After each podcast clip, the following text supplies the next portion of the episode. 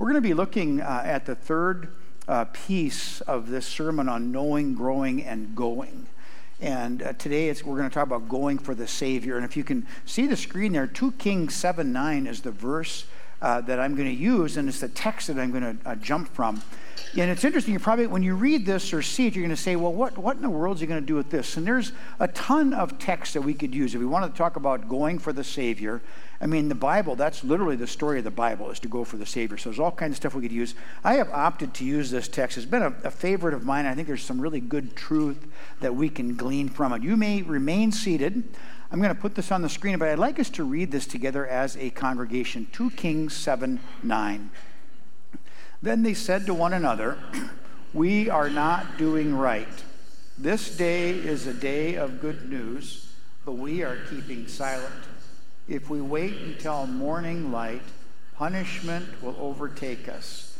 Now, therefore, come, let us go and tell the king's house. So, Lord, this is your word for us today, and I'm going to pray that you take and use this word, first in my own heart, as you have, but also in the hearts of all those that would hear. Pray this in Jesus' name. Amen. Well, again, welcome to those on our live stream. We're grateful to have you. Grateful to have uh, so many on campus today, too. It's a real blessing uh, to be able to come and to share. And I'm going to speak today about this idea of the day of good news. And, you know, I made comment in the e newsletter about Gloria and I. We make supper at night, and Gloria always, she makes almost all the food. Uh, but then, so we watch TV only when we're preparing. We don't watch TV during supper. That's, we don't do that but we watch beforehand. So she gets to pick the station because she's preparing the food. And invariably, and I just, I hate, I, I don't, I dislike this. I can't say that word. Um, we always watch the news. And the news is depressing. Have you guys ever noticed that? I mean, you watch the news and man, it is just depressing. And I mean, I'd rather watch like ESPN or something fun, right? Uh, but we watch the news. But as I watch it, I'm thinking to myself, you know, we need to know what's going on. I, I get that. But oftentimes it's bad news. And, and I thought about that today, and I thought about this sermon and thought about this text. And it says, This is the day of good news. And I'd like to take this text and build upon a theme of this nature. Says, What makes the good news good? So, what makes the good news good? We're not going to be able to avoid the inevitability of bad news in our world, but what makes the good news good? And I'd like to illustrate three truths I think that we can take from this text to show us why the good news is good. Truth number one, real simple good news is something that is needed. Good news is something that is needed. And I could go back and talk about the news example we started with today, but let's go to the scripture and let's see what's going on uh, even in this scripture to find out what's happening here, because there is a huge need. Notice what happens here. Verse uh, 625, chapter 6, verse 25 it says, There was a great famine in Samaria. Now, I need to backtrack a little bit here. We're going to be talking a little bit about chapter 6 and, and about chapter 7. And the context is this we're talking the northern kingdom of Samaria. There's a guy by the name of Ben Hadad, who's the king of Syria. And Ben Hadad had come down and had invaded the northern kingdom. And at this time, the prophet that was prophesying was a guy by the name Elisha uh, one of my favorite, uh, one of my favorite guys in the Old Testament. And Elisha uh, had, had just talked with the king.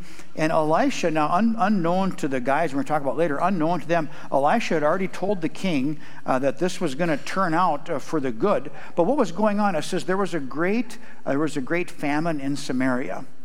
And there, were, there was this circumstance where a, a, a, famine had come, and what a famine, what that meant is that uh, Syria had besieged the, the city.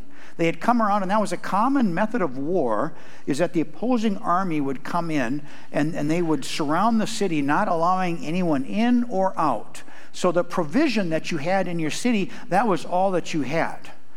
Now, the, the sad situation is this, is this was a very dire circumstance, dire strait, if you would, not the band either. As a dire strait was going on here. This was a very difficult situation. Ben Hadad had surrounded the city, and literally how bad it was is illustrated in chapter 6. And I'm not sharing this in order to gross you out or disgust you, but this is one of those things that's in the Bible that when you read it, you just go, this is mind boggling. But it's going to show you how bad things were at that time and how good news was definitely needed. Go with me back to chapter 6, verse 25, talk about the great famine in Samaria.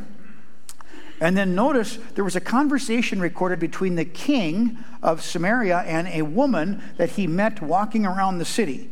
And the woman uh, was talking about, you, we, we need some help, we need some help. And the king said to her in verse 28, and the king said, What is the matter with you? And she answered, This woman said to me, Give your son that we may eat him today, and we will eat my son tomorrow. So we boiled my son and ate him. And I said to her on the next day, Give your son that we may eat him, but she has hidden him from us. now, if that just doesn't churn your stomach and make you disgusted, I don't know what will. What's going on here? They were cooking and eating their children. That's what's going on here. That's the desperate need that was going on. You, we, we have needs. This one here, this was a dire strait, I'm telling you. This is a, sin even of cannibalism. And what's interesting is you read through the Old Testament, you see Deuteronomy and Leviticus. And in fact, this is not the only account of cannibalism in the Bible, by the way. But it's one of it's one of the main ones that just grips you. And it's so sad. But you know what? You know what cannibalism was? It was part of the covenant curses. When you read through Deuteronomy and Leviticus, you're going to see these covenant curses that God says, "This is what's going to come upon you if you do not follow me or if you follow idols." And that's exactly what the nation of Israel was undergoing. They were reaping what they had sown, and it's absolutely disgusting. But that's what was going on here. That this is so great the need. Uh, there was such starvation that they were eating their young. This is so sad. And then there's another group of guys we're going to be introduced to. It's four lepers. Now, picture this you're in, you're in this town, it's, it's horrible, but if you were a leper, what were you? you? Yeah, you are absolutely, you were a complete outcast. When we read of leprosy in the Bible, when you, when you contracted leprosy, what immediately happened to you in the community, no matter who you were, what immediately happened to you? You were sent out. You, you had nothing to eat. They sent you. It was a horrible, debilitating disease that, that struck the people of Israel. And it was interesting because these guys and these four lepers that we're introduced to in chapter 7, they are outside the city wall. They're outside there. And, and they're, they're, they're, they can't come in the city, but they're held outside of the city. And these guys, literally, they were as good as dead. To, to have leprosy, death was almost inevitable. You were banished from the community. And I want us to think about that, that, that that's the place that these guys were at. So there's a huge need in the city itself. There, these lepers have this huge need. Uh, believe me, there was, there was good news that was needed. And when I was reflecting on this message and thinking about this, when we look at the Old Testament, when we think about leprosy, what is leprosy equated to in the Old Testament. Leprosy is equated with sin. And, and then I thought about that, that death sentence. And then I think of a passage such as Romans chapter 6, verse 23, that says what? The wages of sin is what? Death. And it caused me to realize that yes, the people of Samaria and those lepers, they, they, they, they had a death sentence. They needed some good news. But you know something? So too we, right? That, that, that we too need to hear that good news because the news around us oftentimes is so desperately bad. So we need to hear that good news. Good news is something that's needed. That's point number one from this text. Point number two regards God and the good news, and it's simply this the good news is something that God gives. The good news is something that God gives. Now, go with me back into chapter 7, and you're going to notice something that happens here. Verse 3, we're introduced to the four lepers.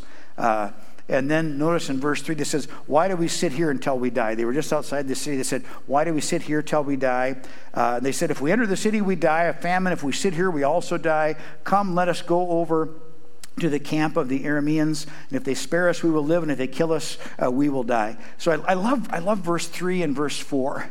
And, and what this reminds me of, that, that these men, these four lepers, they had no choice. They were brought to a place that their only option was to cast themselves on the mercy of another.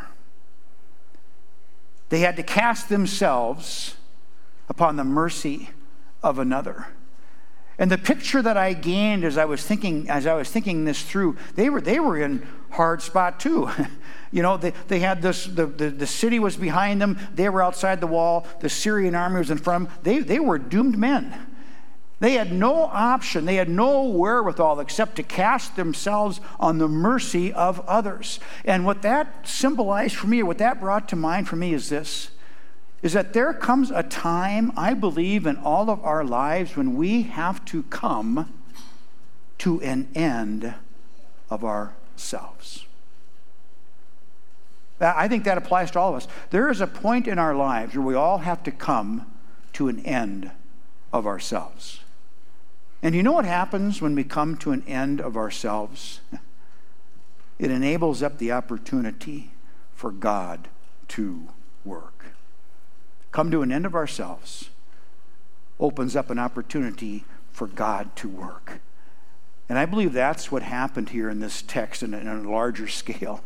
Is that as these people, these men came to an end of themselves, there was an opening there now for God to be at work. And indeed, should we be surprised? What, what happened? You guys know the story a little bit. If you go on verses five and six, what, what did God do? Yeah, God did. God did indeed show up. Uh, he sent the Arameans into disarray. Uh, they, the whole army fled. Uh, they, they thought that the king of Israel had hired a bunch of Hittites and Egyptians, uh, which they didn't, of course. And what do we do? We witness the plenitude of God's power and of His authority worked out in real life. And, and when, I, when I read that, I'm thinking, oh, this is so neat. And yet, you know something? It shouldn't surprise us, should it? Should, should this working of God in a miraculous way surprise us? It, it shouldn't. When we read through the Bible, the Bible literally has example after example of God working in situations that humanly seem impossible. And I say this today because there are some of you today that are in a situation that seems humanly impossible. And by the way, it is. We, we need to trust in God in that. We need to look to God and we need to rely upon His miraculous intervention. And as I go through the scripture, we see that. How about Moses? He led the people out of, uh, out of Egypt, and uh, they were going, and the things were going good. They were walking along, and then all of a sudden the Egyptians come up behind them, and they come to a place, the Red Sea's in front of them, and oh, woe is me, we're in trouble. What did God do? did that mess up God? No, He parted the Red Sea. The people go out into the wilderness and all of a sudden they're thirsty. What's Moses do? He summons water from a rock, calls down manna from heaven. We see this example over and over in Scripture. We see the example, of course, of Gideon. Remember the, the horde of the Midianites that came up against Gideon? And Gideon came out, he rallied the troops and went out. And what did God say? Oh, Gideon, you got too many guys here. Let's whittle this down a little bit. Let's get down to 300 guys, by the way.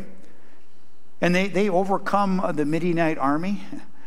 We think of the Assyrians. Remember that accounting of Assyria and King Hezekiah, and they came down and they surrounded the city of Jerusalem, 185,000 soldiers strong. And what happened? The people get up, and what had happened? The, the Assyrian army is destroyed. We read of, of Daniel's three friends in the fiery furnace, of course. What an impossible situation, what an impossible circumstance, and yet God delivers. We think of Daniel in the lion's den, and so on and so on and so on, and go on and on and on. I want to tell you something. God specializes in those situations that are impossible. And we would see account after account of God having the authority and the ability to work through situations that are very, very difficult. And I want to encourage us today with that through this account. And then I want us to observe something. Who is the first witness of this miraculous mercy that God showed to the people? Who is the first witness of that?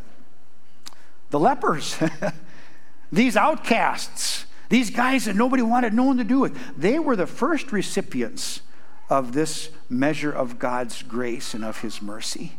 And, and, I love that. And, and they go out, and there was this great proof, if you would, of this. They go out and they go into the camp, and the camp is completely empty. The, the Arameans uh, had just had vanished. They, they just ran away. They left, and they left all their stuff there. They left it all there. And, and I thought about how, how God provided then and how He provides now. He provided then through an empty camp. And He provides for us today through what? An empty tomb. God's promises are still good. We have His assurance because we look to an empty cross and we look to an empty tomb. And because of that, we can know that, that God is indeed for us. And if God is for us, who can be against us?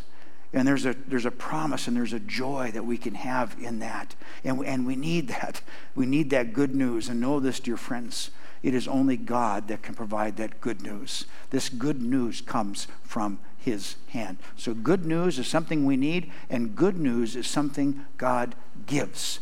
And then to truth number three that we need to see good news is something that we share. Good news is something we share. Now, if you would go back uh, to chapter 7, uh, beginning in verse verse 9 contains about the rest about what i'm going to talk about today. It says then they said to one another we are not doing right. This day is a day of good news but we are keeping silent. If we wait until morning light punishment will overtake us. Now therefore come let us and i'm going to encourage you highlight this in your bible. Let us go and tell the king's household. First of all observe verse 9 this is a day of good news the word in the Hebrew is especially applicable in this context because it's a proclamation of military victory. So this was, this was a good news. This is a proclamation of good news that was to be given to the people. There had been a great victory by God's hand, and this was something uh, that was to be told. This, this was that good news. Now, what was the response initially of the lepers? If you read through that, as some of you are kind of looking at that, what did they do? They, they went out to the camp of the Syrians and they found them gone, and they started to eat, eat, eat. They grabbed some stuff and they came back and then they buried it. They were going to keep it for themselves. Then they went back again, did the same thing. Uh, so they, they had a change of mind, though. And that's where verse 9 comes in. And it says, What we are doing is what? Not right. It's wrong. And what were they doing?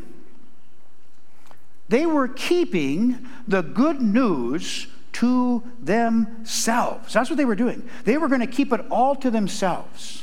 And I want you to think of something that we would automatically in this life, if we had a monopoly on certain material goods, or if we, we were withholding the blessing of those material goods for somebody in need, we would, we would find that uh, sinful. We wouldn't want to do that.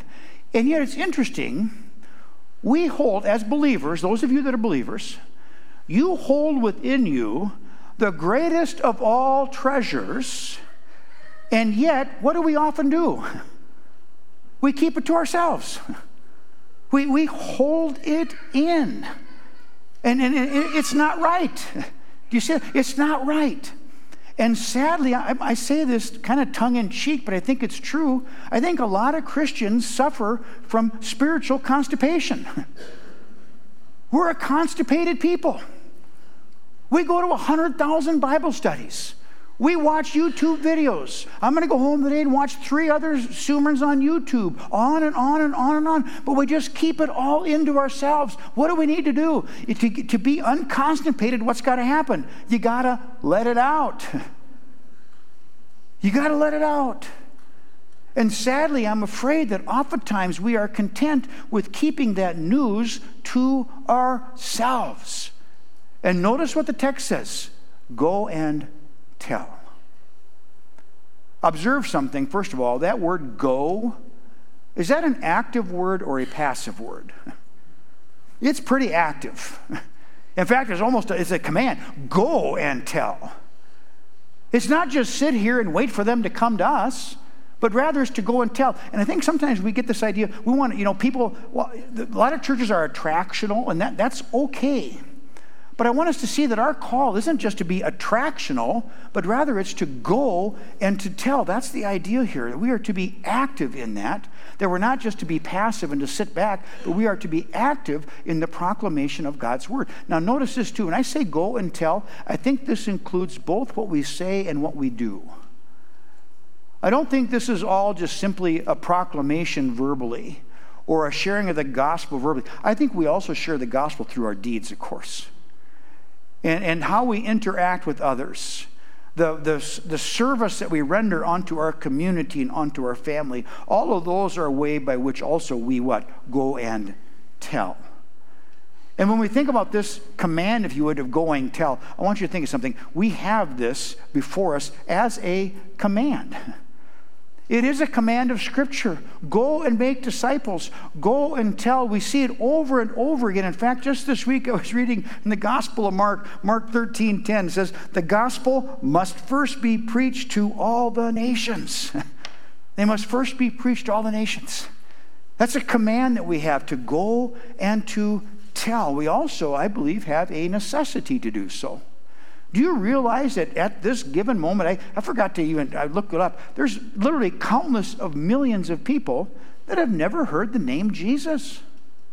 Ne- never heard the name Jesus. We have a responsibility, I believe, to go and to share uh, that, that, that good news. It's a, it's a necessity. We have to do it. And that's why I, I, get excited when folks from our congregation uh, have, have an urgency to do just that. Sarah Mayfield, go, going to Japan, praise God, has had that on her heart for a couple of years. I, I pray that we would support her, that we, that we would want to see her successful.